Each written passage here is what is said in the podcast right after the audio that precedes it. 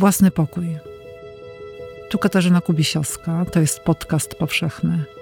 Zapraszam na cykl rozmów o tym, jak w kobiecie tworzy się i umacnia niezależność. Gościem dzisiejszego odcinka jest Agnieszka Holland. Przedtem to było jakieś pół roku, a może nawet dłużej, takiego zbierającego się napięcia, kiedy mnie przesłuchiwali, śledzili i tak dalej. I kiedy jakby bałam się tego, bałam się tego, że mnie zamkną. I w momencie, kiedy już zobaczyłam, że mnie zamknęli, tam wzięli mnie pod prysznic, dali te za duże brązowe dresy i znalazłam się w jakiejś takiej obrzydliwej zupełnie celi w podziemiach. E, nagle poczułam taką właśnie wolność i powiedziałam sobie, co oni mi mogą zrobić? Nie mogą mnie wsadzić do więzienia. Jestem w nim i to ciągle jestem ja.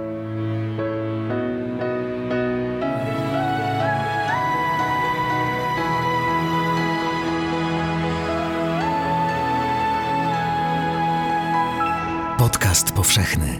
Weź, słuchaj. Dzień dobry z Krakowa, ze studia Tygodnika Powszechnego przy ulicy Wiśnej 12. Katarzyna Kubisiowska. Dziś będę rozmawiać z panią Agnieszką Holland. Dzień dobry pani Agnieszko. E, dzień dobry.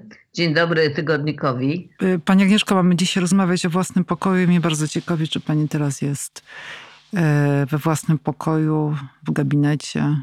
Czy w ogóle pani posiada gabinet?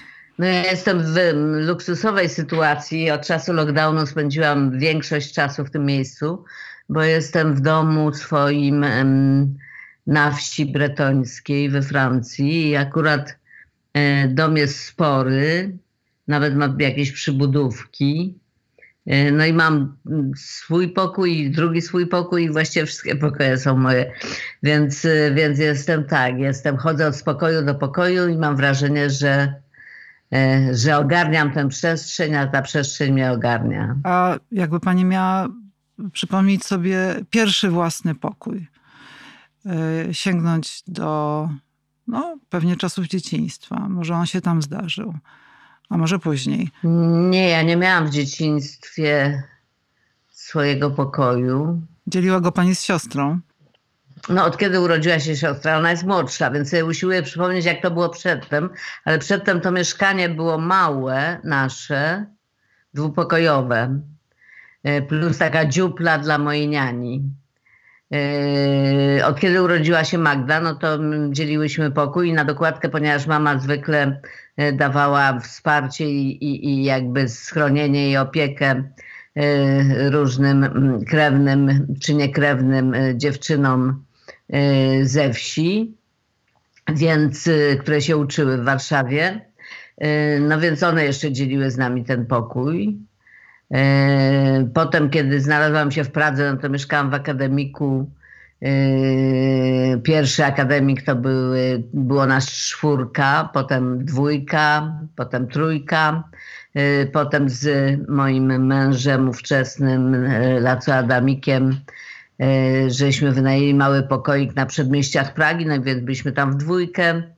E, potem, kiedy wróciliśmy do Warszawy, czy kiedy zdecydowaliśmy się zamieszkać w Warszawie, no to e, mieszkaliśmy w tym pokoju, który był moim pokojem i Magdy. Potem się udało nam, no i tak dalej, i tak dalej, żeby krótko mówiąc, zupełnie swój pokój pierwszy raz miałam w Paryżu dopiero. I to też nie pierwsze mieszkanie, ale drugie. Czyli lata 80. W 81 roku pani zostaje we Francji, tak. kiedy wybucha stan wojenny. Mhm. Tak, w Francji potem Kasia do mnie dojeżdża, mała, dziewięcioletnia. Yy, no i potem się tułamy po jakichś różnych mieszkaniach. W końcu kupujemy takie mieszkanie w bloku pod Paryżem, no i które miało cztery pokoje, więc w ogóle było super. Mm. Jak mówię o e, własnej przestrzeni, e, o własnym pokoju, e, to oczywiście myślę też o takiej przestrzeni do twórczości. Zastanawiam się, gdzie pani najchętniej pracuje przy biurku, w kuchni. Y, wcale nie musi pani pracować we własnym pokoju. Może, może pani wszędzie pracować, na przykład nie wiem, w kawiarni, y, nad morzem. Jak to jest? Gdzie jest ten pani własny pokój, gdzie, gdzie najchętniej pani tworzy? No ale ja nie jestem pisarką, tylko Mhm. część. Ale jest pani scenarzystką na przykład. No tak, chociaż, y, chociaż mniej wykonuję ten zawód od wielu lat niż na samym początku, bo nie zawsze piszę własne scenariusze. No ale oczywiście piszę sporo mm, różnych tekstów. Również scenariusze piszę, czy przerabiam, czy poprawiam, czy coś takiego. No i tutaj jednak za- zależy mi na pewnym skupieniu. Nie, nie bardzo w kawiarni by mi to wychodziło. Natomiast y, moja praca taka naj, naj, najbardziej moja, czyli reżyseria filmowa, no to jest y, działaniem na polu bitwy, więc, y, więc jestem tam otoczona ogromną gromadą ludzi i o jakimś takim wyciszeniu się, czy zupełnym, zupełnym oddzieleniu od innych, nie najwyżej mam jakieś pół godziny, gdzie mogę się w jakimś pokoju reżyserskim czy, czy trailerze y, zamknąć, żeby trochę odsapnąć, ale tak to mm, przez 10-12 godzin właściwie y, pracy jestem otoczona ludźmi. Mm, A to jest ciekawe, bo pani przecież życie mogłoby zupełnie inaczej wyglądać. W takim sensie, że miała pani aspiracje plastyczne, że chciała iść w tym kierunku. I gdyby nie porażka na egzaminie, być może pani by właśnie pracowała e, w, w zaciszu, przy komputerze albo przed sztalugą. E, A tutaj, prawda, e, pani powiedziała tak, pole bitwy. Ale nie, ja sobie uświadomiłam, że to nie jest moja droga. Dość wcześnie. Ta porażka na egzaminie to była do liceum plastycznego i akurat dostałam dobre stopnie z plastyki, właśnie z tego zawodowego przedmiotu. Oblałam matematykę po prostu. Y, Więc to nie, nie wpłynęło na moją zmianę ym, orientacji, ale y, z- zrozumiałam w pewnym momencie, że że to nie jest, y, że to nie wyraża całkowicie mojej potrzeby takiej ekspresji siebie, że to nie jestem całkiem ja, że ta, mm, y, że ta wizualna ekspresja jest ważna, ale nie, nie wiadomo, czy jest najważniejsza, a w każdym razie nie jest jedyna i że dochodzą do tego dwie takie potrzeby. Jedna potrzeba to jest opowiadanie historii, y, a druga potrzeba to jest mówienie ludziom, co mają robić, czyli jakby pewna władza taka nad ludźmi. to znaczy, W, w ogóle organizowanie właśnie jakby grupy w jakimś celu, żeby oni robili to, żeby realizowali moją wizję.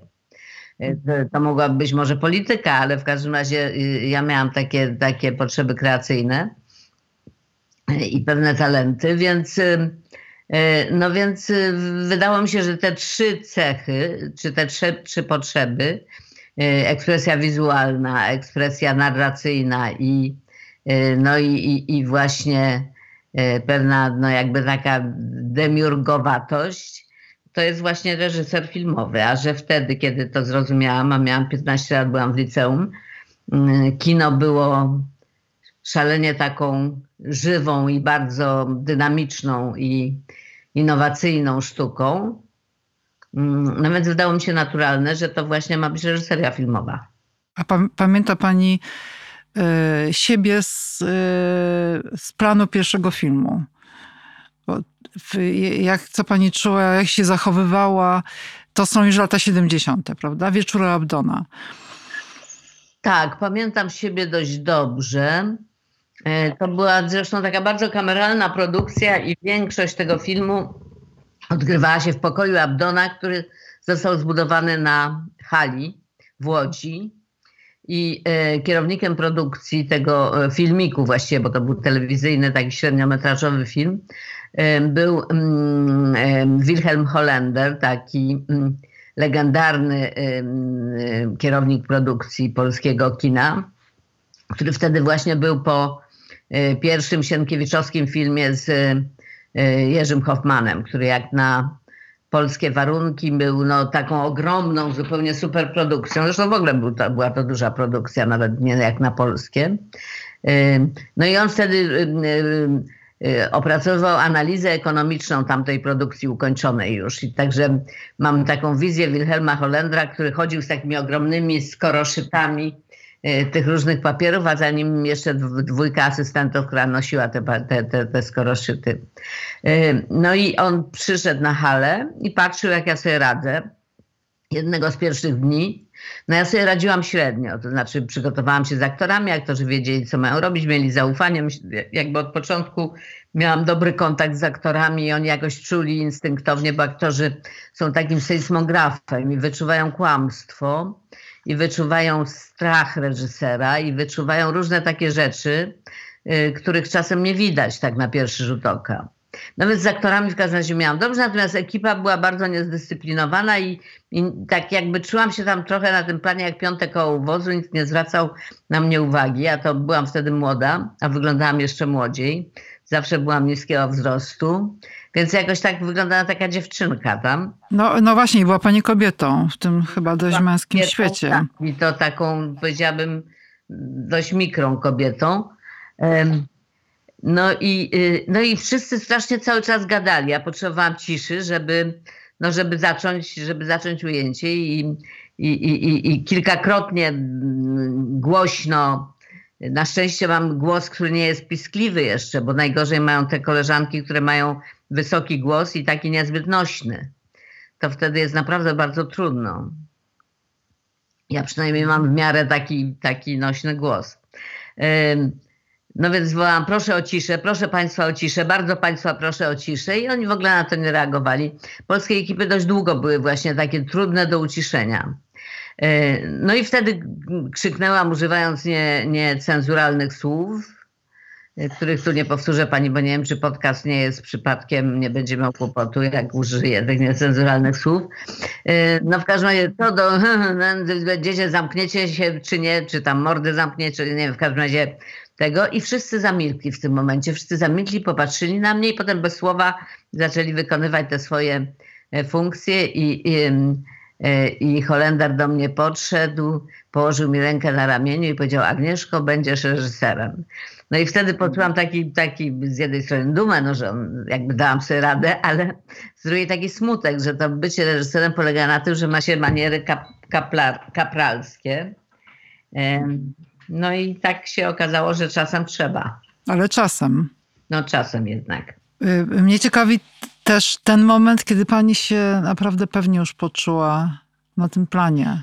No szybko. To znaczy już w trakcie Abdona to się jakoś tak ułożyło. Oczywiście takie kłopoty z ciszą na planie miałam bardzo długo i to, to dzisiaj czasem, mm, czasem w Polsce to się zdarza, że ta ekipa tak zapomni, gdzie właściwie jest. Pamiętam, że przy e, aktorach prowincjonalnych, e, a kręciliśmy w takim maciupcim mieszkaniu, to było wszystko w naturalnych wnętrzach, to mieszkanie było malutkie, a, a film, mówię o mieszkaniu Anki i Krzysztofa, czyli tych dwójki głównych bohaterów. Halina Łabonarska i Tadeusz Huk w rolach głównych. Tak, oni grali.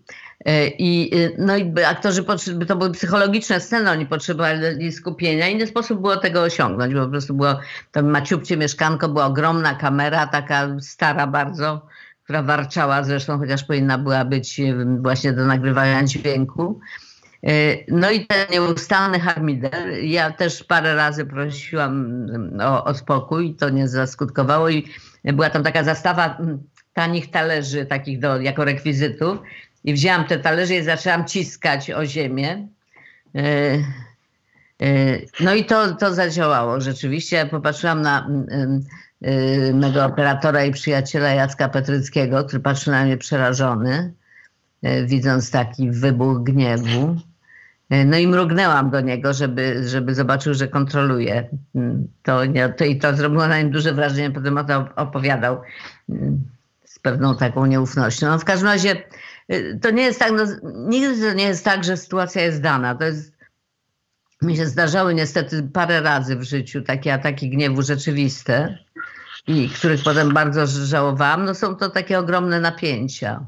Ogromne mhm. napięcia między, między takim perfekcjonizmem, brakiem czasu, a oporem materii również ludzkiej. Um, no i y, także no to wymaga, to wymaga jednak zimnej krwi, a z drugiej strony mm, no włączenia wszystkich ludzi na planie jakby w takie poczucie odpowiedzialności za to, co robimy, co na przykład w Czechach jest dość automatyczne. Nie wiem, czy tylko mnie się to... Nie, nie sądzę, żeby tylko nie. Sądzę, że tam te stosunki w ekipie są takie bardzo partnerskie.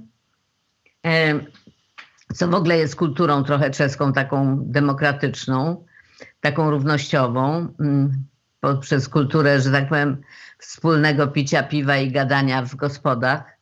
Czy profesor uniwersytetu, czy z Dun y, siedzą przy jednym stole i sobie gadają i są podobnie ubrani, więc nie ma jakby tych takich, takich hierarchicznych y, różnic y, i w związku z tym kompleksów, jakie, jakie są w, na przykład u nas.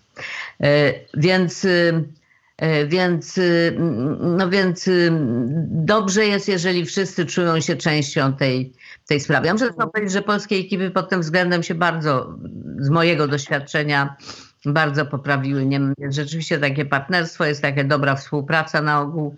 Nie ma pijaństwa, które kiedyś było nagminne. No i jest, jest, jest, jest fajnie. Mhm. Ja sobie uzmysłowiłam teraz taką rzecz, jak pani powiedziała o tym mrugnięciu okiem do Jacka Petryckiego, operatora. Y, po rozbiciu e, talerzy, e, że nie tylko aktorzy grają, ale reżyser też musi czasami zagrać, żeby osiągnąć jakiś efekt. No tak, no to jest taka praca, która wymaga psychologicznych pewnych narzędzi. Znaczy to jest i to taka psychologia tłumu troszkę musi być. No, trzeba zapanować nad tym i to nie zawsze nie zawsze idzie się za takim szczerym własnym uczuciem, tylko trzeba to jakoś no, mieć jakąś taktykę.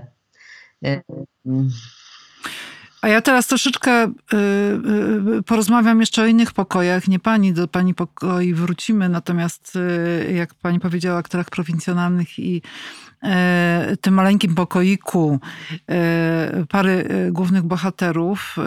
Od razu też mi przychodzi do głowy pani późniejszy film Agnieszka, Kobieta samotna. Też, gdzie bohaterka, to już nawet trudno powiedzieć, że ona w pokoju, ona mieszka w pokoju ze swoim synem, prawda? W jakimś takim nędznym pokoju. Kobieta właściwie. Tak. I i myślę sobie o tym, że te Y, te takie samotnie, pokoje ciasne, czasami zaludnione, nie wiem, w dwóch pokojach, y, wielopokoleniowa rodzina, babci, dziadkowie, y, wnuki, że to jest po prostu pewna taka norma lat 50., 60., 70., trochę 80., później po tym 89 roku już jakoś jest troszeczkę lepiej.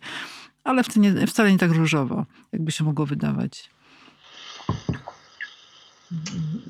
No tak, no, jeśli chodzi o Polskę, to ten problem mieszkaniowy, on do dzisiaj nie, nie, nie, nie minął i dla wielu ludzi jest to jakaś taka ogromna, e, ogrom, ogromny problem i to oczywiście idzie to klasowo, to znaczy zależy od zamożności, e, ponieważ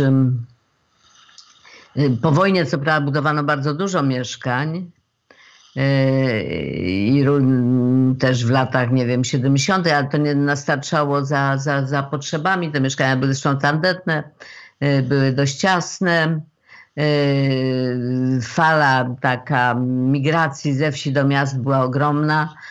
Ta baza mieszkaniowa przedwojenna została zniszczona w, miast, w niektórych miastach jak Wrocław czy Warszawa w innych nie była. No po prostu mieszkania były zawsze problemem i do dzisiaj są zresztą. I do dzisiaj są zresztą i, i, i, i gdyby nie to, że populacja nam spada i że młodych ludzi jest coraz mniej, e, to byłby to być może naj, naj, naj, naj, najważniejszy problem taki bytowy i społeczny. Hmm. Jeszcze się zastanawiam nad kobietą samotną, pani filmem z 1981 roku, który bardzo szybko trafił na te półki. Stał się pułkownikiem i premierę miał kilka lat później, bo dopiero w 1987 zaczęto jakoś y, y, go y, na szerszą skalę mm, puszczać, oglądać. Można było go oglądać. Ja się zastanawiam nad, bo własny pokój, no to też pielęgnacja pewnej niezależności, niepodległości myślenia w akcie twórczym, szalenie istotnej sprawy dla, dla twórcy i zastanawiałam się, czy pani w ogóle wtedy sobie zdawała sprawę, że, sprawę z tego, że historia e, tej samotnej kobiety wykluczonej, e, walczącej dziko o no, swój, swój kąt, swoje miejsce godne do życia, samotnej matki, kręcona swoją drogą w bardzo ciekawym czasie, bo w karnawale Solidarności, prawda, kiedy było tyle przemian i w, na, w Gdańsku przecież Wałęsa, Walentynowicz, Porozumienia Gdańskiej. W ogóle ludzie wszyscy uwierzyli, że są razem i będzie dobrze. A tutaj pani kręci taki film e, trochę pod prąd e, tego entuzjazmu, który opanował Polskę. I teraz się zastanawiam, czy pani wtedy w ogóle brała pod uwagę, że właśnie ten film, ta kameralna historia trafi na półki. E, tak, to znaczy mm, zdawałam sobie sprawę z tego, że ten film jest jakoś subwersywny, subwersywny i idzie, idzie wbrew takiej oficjalnej propagandzie władzy. Yy, oczywiście jak go kręciłam, no to nie wiedziałam, że, że, że, że przyjdzie stan wojenny i że po prostu się to przyspieszy. Te problemy, inne moje filmy, znaczy Gorączka, która miała premierę kinową e, w listopadzie bodajże 81 roku, również poszła na półki po, po stanie, po wprowadzeniu stanu wojennego. Więc taki właśnie taki film jak gdyby historiozoficzny i taki e, mały film społeczny się znalazły na tej samej półce. Ja zdawałam sobie sprawę z tego, że ten film idzie, że ten film jest jakby wbrew wszystkim troszkę robiony.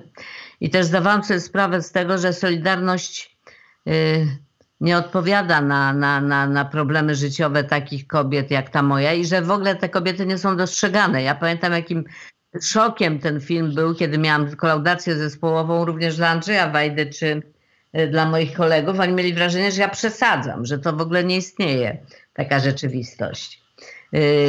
I tam jest w tym filmie taka scena symboliczna, którą zresztą udało się przypadkiem nakręcić, bo nie mieliśmy środków na to, żeby wielu statystów zrobić demonstrację polityczną. Y, tam jest taka scena, jak idzie demonstracja właśnie solidarnościowa z, w sprawie uwolnienia więźniów politycznych i Moja bohaterka tymczasem ze swoim synkiem i walizeczką chce się przedostać do domu dziecka, gdzie chce go zostawić. I, i, i, przeciska się, i ta, ta, ta demonstracja jej staje w drodze, i ona się przeciska przez tę demonstrację na drugą stronę ulicy. Y, no i to taki symboliczny się zrobił obraz z tego. Oni nie widzą, ona, ona, oni dla niej nie są żadną taką siłą, z którą ona by się umiała czy chciała utożsamić, bo tej to, co te hasła, które oni głoszą, jej w ogóle nie dotyczą. E, no i zdawałam sobie sprawę z tego, że nawet gdyby właśnie nastąpiła jakaś wielka zmiana polityczna, Solidarność wygrała, e, to że los takiej kobiety samotnej mojej się nie zmieni e, na lepsze. I dlatego właśnie, głównie dlatego, że że jakieś elity, czy polityczne, czy opozycyjne, czy jakiekolwiek, po prostu nie widzą, nie widzą, nie widzą nie widzą tej kobiety, nie widzą jej, jej problemu i, i, i podobnych jej. E, no rzeczywiście tak się też stało, no bo po 1989 roku kobiety samotne nie przestały istnieć. Zresztą w żadnym, we wszystkich krajach one istnieją, także kiedy pokazywałam ten film e, za granicą, a udało się mojemu szwagrowi Piotrowi Łazarkiewiczowi udało się wykraść kopię i przedostała się na, na, na zachód dzięki, dzięki dyrektorowi festiwalu w Rotterdamie, Hubertowi Balcowi, który ją przemycił w swoich bagażach. No więc ja ją potem pokazywałam na wielu festiwalach i na, w różnych miejscach i miałam bardzo taki żywy odbiór tego. Nie dlatego, że oglądali coś egzotycznego, ale dlatego, że oglądali coś, co, co im się wydawało po prostu prawdziwe również w tej Szwecji, czy Kanadzie, czy Belgii, czy, czy gdzie były te projekcje. A jakby pani miała e, e, pokazać główną bohaterkę pani filmu grano, kobietę samotną, grano swoją drogą fenomenalnie przez Marię Chwalibuk, e, Anna Dominik 2021. To co by jeszcze pani w tej historii może dodała? Jakąś, jakiś kontekst? Wie pani, ja się zastanawiałam nad tym mm, parę lat temu. Jeszcze przed 2015 rokiem e, się nad tym zastanawiałam, czy kobieta samotna moja byłaby dziś e, równie samotna jak wtedy, e, równie niewidzialna. Mm, I zdałam sobie sprawę, że byłoby jej lepiej, mogłoby być jej lepiej, bo mogłaby się znaleźć w rodzinach Radia Maryja, albo mogłaby słuchać chociażby Radia Maryja i dzwonić tam. I, I w sumie zdałam sobie sprawę z tego, jak, żadnej oferty dla takich ludzi, nie ma, mm, y, nie ma y, jakby taki mainstream liberalno-demokratyczny, który nie stworzył ani w sensie takiej jakiejś społecznym, ekonomicznym, ani w sensie, ani w sensie takim, no jak gdyby wspólnotowym czy, czy psychologicznym, y, żadnego, żadnego sposobu, żadnej oferty innej niż emigracja zarobkowa dla, dla tej klasy y, ludzi. Więc, y, no więc to jest taka wielka, wielka klęska, można powiedzieć, w moim przekonaniu, moim przekonaniu naszej, naszej formacji, bo się jakoś z tą formacją utożsamiam jeśli właśnie jedynym, jedynym jakimś taką, takim miejscem, gdzie może się poczuć lepiej mm, taka kobieta jest, y, y, jest radio y, Rydzyka. Mm. A mnie jeszcze ciekawi, Pani Agnieszko, to jaką cenę się płaci za niezależność? Jeżeli chce się ją zachować, będąc reżyserką, osobą, na którą no, mają wpływy i producenci e, i rynek. E, I no, sama pani użyła tego słowa, że jest to jednak front, poligon, e, pewna forma bitwy. I no, wiem, że niezależność to nie jest tylko wartość, która po prostu spada na nas, tylko musimy sobie ją yy, i wywalczyć, a później pielęgnować. I ciekawi mnie jednak te ceny, które się za to płaci. Um, no, ceny są różne, bo czasami to oznacza na przykład, że nie, nie, nie chcąc czy nie mogąc dokonać kompromisu, nie mogę realizować tego, na czym mi zależy, ponieważ nie otrzymam jakby niezbędnych środków. To jest jedna cena, taka, y, którą wielokrotnie ponosiłam, że, że, że, że, no, że moi, moje jakby niechęć czy nie, niemożliwość dostosowania się do jakichś wymagań spowodowała, że czegoś nie, nie, nie, nie robiłam, nie mogłam robić. A ostatnio, jak, tak, może Pani podać przykład? Ostatnia taka sytuacja? E, ostatnio być może dlatego, że, że już nauczona jakimiś wcześniejszymi doświadczeniami, kiedy miałam jakieś projekty, które rozwijałam z wielkim zaangażowaniem i które, i które w końcu lądowały gdzieś e, na, na po prostu w nieistnieniu, w jakimś limbo, e, to takich, takich projektów już tak chętnie nie podejmuję, już tak się asekuruję trochę. Znaczy, angażuję się tak już na, na, na, na 100% w coś, jeżeli widzę, że, jest, yy, że ma to duże szanse realizacji według, yy, według zasad, które, które mi się wydają niezbędne. Więc nauczyłam się po prostu dostosowywania, co może trochę szkoda, no bo też już nie, jak gdyby przestałam mieć pewnego rodzaju takie niemożliwe marzenia, jeśli chodzi o to, co bym chciała zrobić. Ale... No ale poza tym to jest, y, y, był kiedyś Andrzej Wajda y, taki cykl dokumentów telewizyjnych, był zrealizowany bardzo dla mnie ciekawy, gdzie on opowiadał o swoich niezrealizowanych filmach.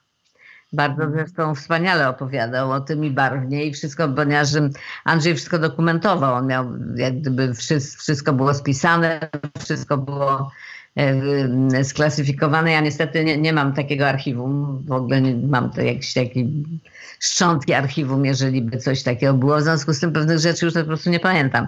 Trudno by było je zrekonstruować. No w każdym razie on opowiadał o tych swoich zrealizowanych filmach i większość tych projektów było fascynujących. Właściwie jak, jak to opowiadał, się wydawało, że to byłyby fajniejsze filmy nawet niż te, co zrobił. E, więc tak, to są takie, no takie powiedziałabym troszkę nie, nieurodzone, nieurodzone dzieci. No a pani takie niezrealizowane marzenie największe, które już pani wie, że się nie uda zrealizować? No miałam kilka takich y, y, z własnych scenariuszy, które napisałam, takich, które kilkakrotnie próbowałam robić, to było jeszcze, napisałam to jeszcze, jeszcze w Polsce pod, pod, na początku lat 80., właśnie przed, przed wyjazdem. E, to był taki, czy może nawet wcześniej troszkę, to był taki scenariusz, który się nazywał Nie zależy mi na dużym mężczyźnie. E, Wspaniały tytuł. prawda? E, I to było takiej dziewczynie właśnie, która uciekła ze wsi, bo ojciec ją molestował i, i próbuje w mieście znaleźć sobie swoje życie i trafia na takiego złodziejaszka. Było to oparte o historię dziewczyny Czeszki młodziutkiej, z którą siedziałam w Pradze w więzieniu, w celi. W każdym razie wtedy, w tym, w tym czasie właśnie w, Cze, w Czechosłowacji. No i, no i taka jej historia, był bardzo fajny scenariusz, który potem próbowaliśmy reaktywować kilkakrotnie, ja zresztą to w pewnym momencie podarowałam. Mojej siostrze, że może ona by to chciała zrobić, potem Kasia się tym interesowała, no ale w końcu nigdy nic z tego nie... Próbowałam też we, przepisać to na Francję, jak byłam, jak mieszkałam w Paryżu tak, i, i, i te 10 lat w latach 80. I, i część 90. Więc no, no i to się nigdy nie udało. A potem miałam projekt, na którym mi bardzo zależało. To była adaptacja Macbeta szekspirowskiego, wierna dość, ale przepisana na, na Afrykę. I moja przyjaciółka Agata Dominik y, napisała scenariusz i wydaje mi się, wydawało mi się, że to jest bardzo mocne i bardzo jakby tak mówi coś ważnego o świecie. E, dzisiaj, potem miałam, potem był scenariusz nie mój y, też z mojej inicja, y, inicjatywy, taki gruziński, mm, rosyjsko-gruziński scenarzysta napisał o Katarzynie I, taką zupełnie szalo, szalony scenariusz. I to też ponad ze dwa lata żeśmy o to jakoś walczyli z producentami, ale nie udało się tego sfinansować. I bardzo tego żałuję, bo on miał, miał sobie takie, takie szaleństwo wyobraźni yy, i potem, które potem odnalazłam w faworycie Latinosa, no ale widocznie byliśmy przed czasem albo nie mieliśmy takiej, takiej siły przekonywania. To, to, to są akurat trzy projekty, które pamiętam, które gdybym dzisiaj miała możliwość przynajmniej te, przynajmniej ten, te, te, te ostatnie zrealizować, to myślę, żebym, żebym to zrobiła. Zastanawiam się, czy pani tę te, niemożność, niemożliwość wielopłaszczyznową, bo, bo po prostu czasami są okoliczności, no, niedobry czas, etc. E, zrealizowania tych projektów, czy pani to odbiera jako porażki? A i jeszcze dopełniające mm, pytanie do tego, y, jak w ogóle pani sobie radzi z porażkami, których się przecież doświadcza w tym zawodzie? Nie, to są tak, porażka to może jest za duże słowo, to nigdy nie jest takie całkiem jednoznaczne. Czasami, czasami nagle coś się jak gdyby wyczerpuje. To nie jest tak, że, że jest ta taka ostateczna batalia. Zwykle to się tak jakoś, tak jakoś to wsiąka w piasek. E, a na pewno ja jakby odczuwam jako porażkę sytuację, kiedy robię film i ten film się spotyka ze złym przyjęciem. No i to jest bardzo bolesne, bo film to jest ogromna taka inwestycja e, energii, nadziei, pracy i to nie tylko mojej, ale też innych ludzi, pieniędzy oczywiście. E, no i w momencie, kiedy się okazuje, że, że nikt tego nie chce, no to to jest, to jest bolesne.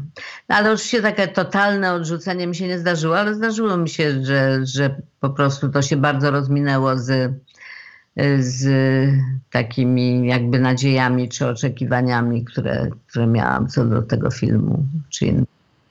I co pani wtedy Pani, ja się w pewnym sensie na to odpornie, znaczy czasem się reaguje na to bardzo mocno, taką, bo to jest jak, jak jakaś żałoba, jak jakaś taka utrata.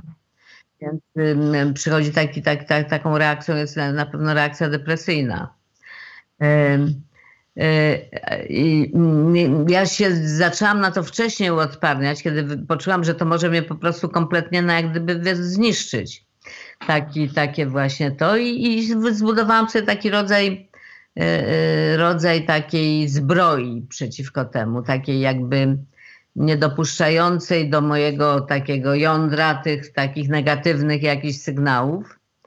Um, oczywiście jest mi przykro, jest mi tego, ale nie, nie czuję, że się, że to po prostu, że to kompletnie jest jak jakiś kula dum-dum, która mi rozrywa wnętrzności.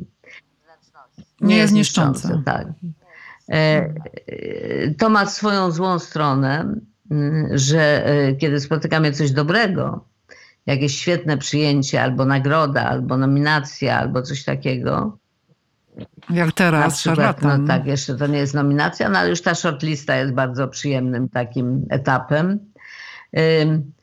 To, y, no to nie czuję jakiejś takiej szalonej y, radości. Znaczy, y, fajnie, cieszę się też ze względu na moich współpracowników, bo na przykład w wypadku Szarlatana to jest czeska, większościowo czeska produkcja, również y, są tam Polacy, Słowacy, Irlandczycy, ale, ale no jak gdyby jest to czeski film. Y, y, I ci moi czescy producenci mm, no, zachowali się cały czas wspaniale i, i, i, wobec mnie, i wobec tego projektu. I no, gdyby, gdyby oni odnieśli razem z tym filmem właśnie taką satysfakcję nominacji chociażby, no to bym czuła się bardzo, no, bardzo szczęśliwa. E, Ale, mm, ale nie jest tak, że nie mogę spać z radości albo że mam ochotę się po prostu szampana otwierać i tak dalej. Nie, tak, taki mam zawsze trochę wystudzony reakcję na te, na dobre i na złe. Mm, a ciekawi mnie, czy są w ogóle takie sytuacje pozafilmowe, e, kiedy pani nie może spać z radości. No dawno mi się nie zdarzyło, muszę powiedzieć.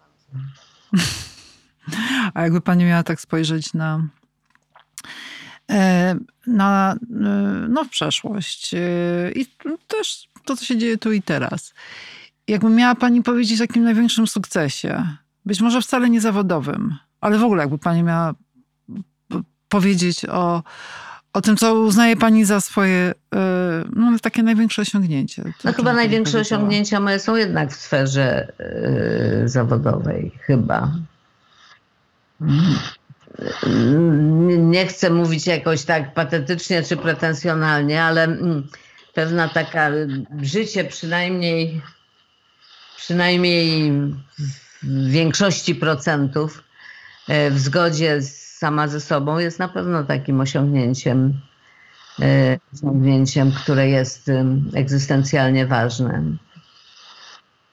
E, Gdyby pani miała powiedzieć e, o takim momencie w życiu, kiedy pani czuła się absolutnie wolnym człowiekiem. Kiedy to sformułowałam sobie paradoksalnie, e, e, takie, że, że, że, że czuję się wolna, to było w momencie, kiedy, kiedy znalazłam się w więzieniu. W tym 70 roku w Tak. Czechach.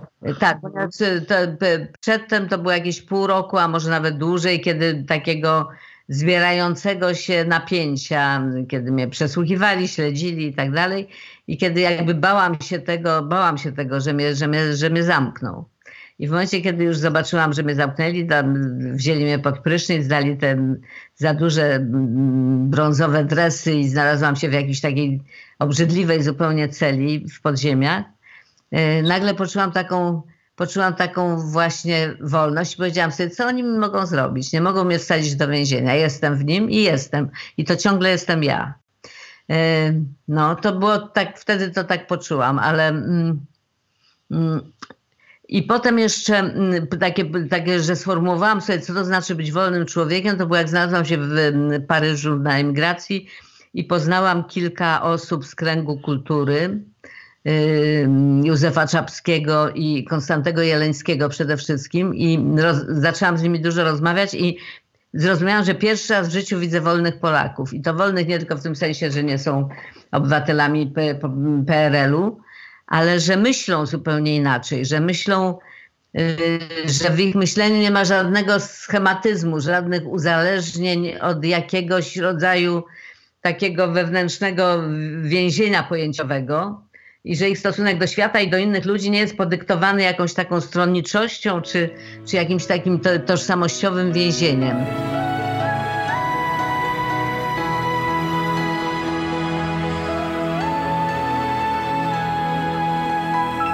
Podcast powszechny. Weź, słuchaj. Jeśli słuchają nas Państwo w Spotify albo w Apple Podcast, zasubskrybujcie nasz kanał. Jesteśmy też w Google Podcast i w aplikacji Lekton oraz na www.tygodnikpowszechny.pl/podcast.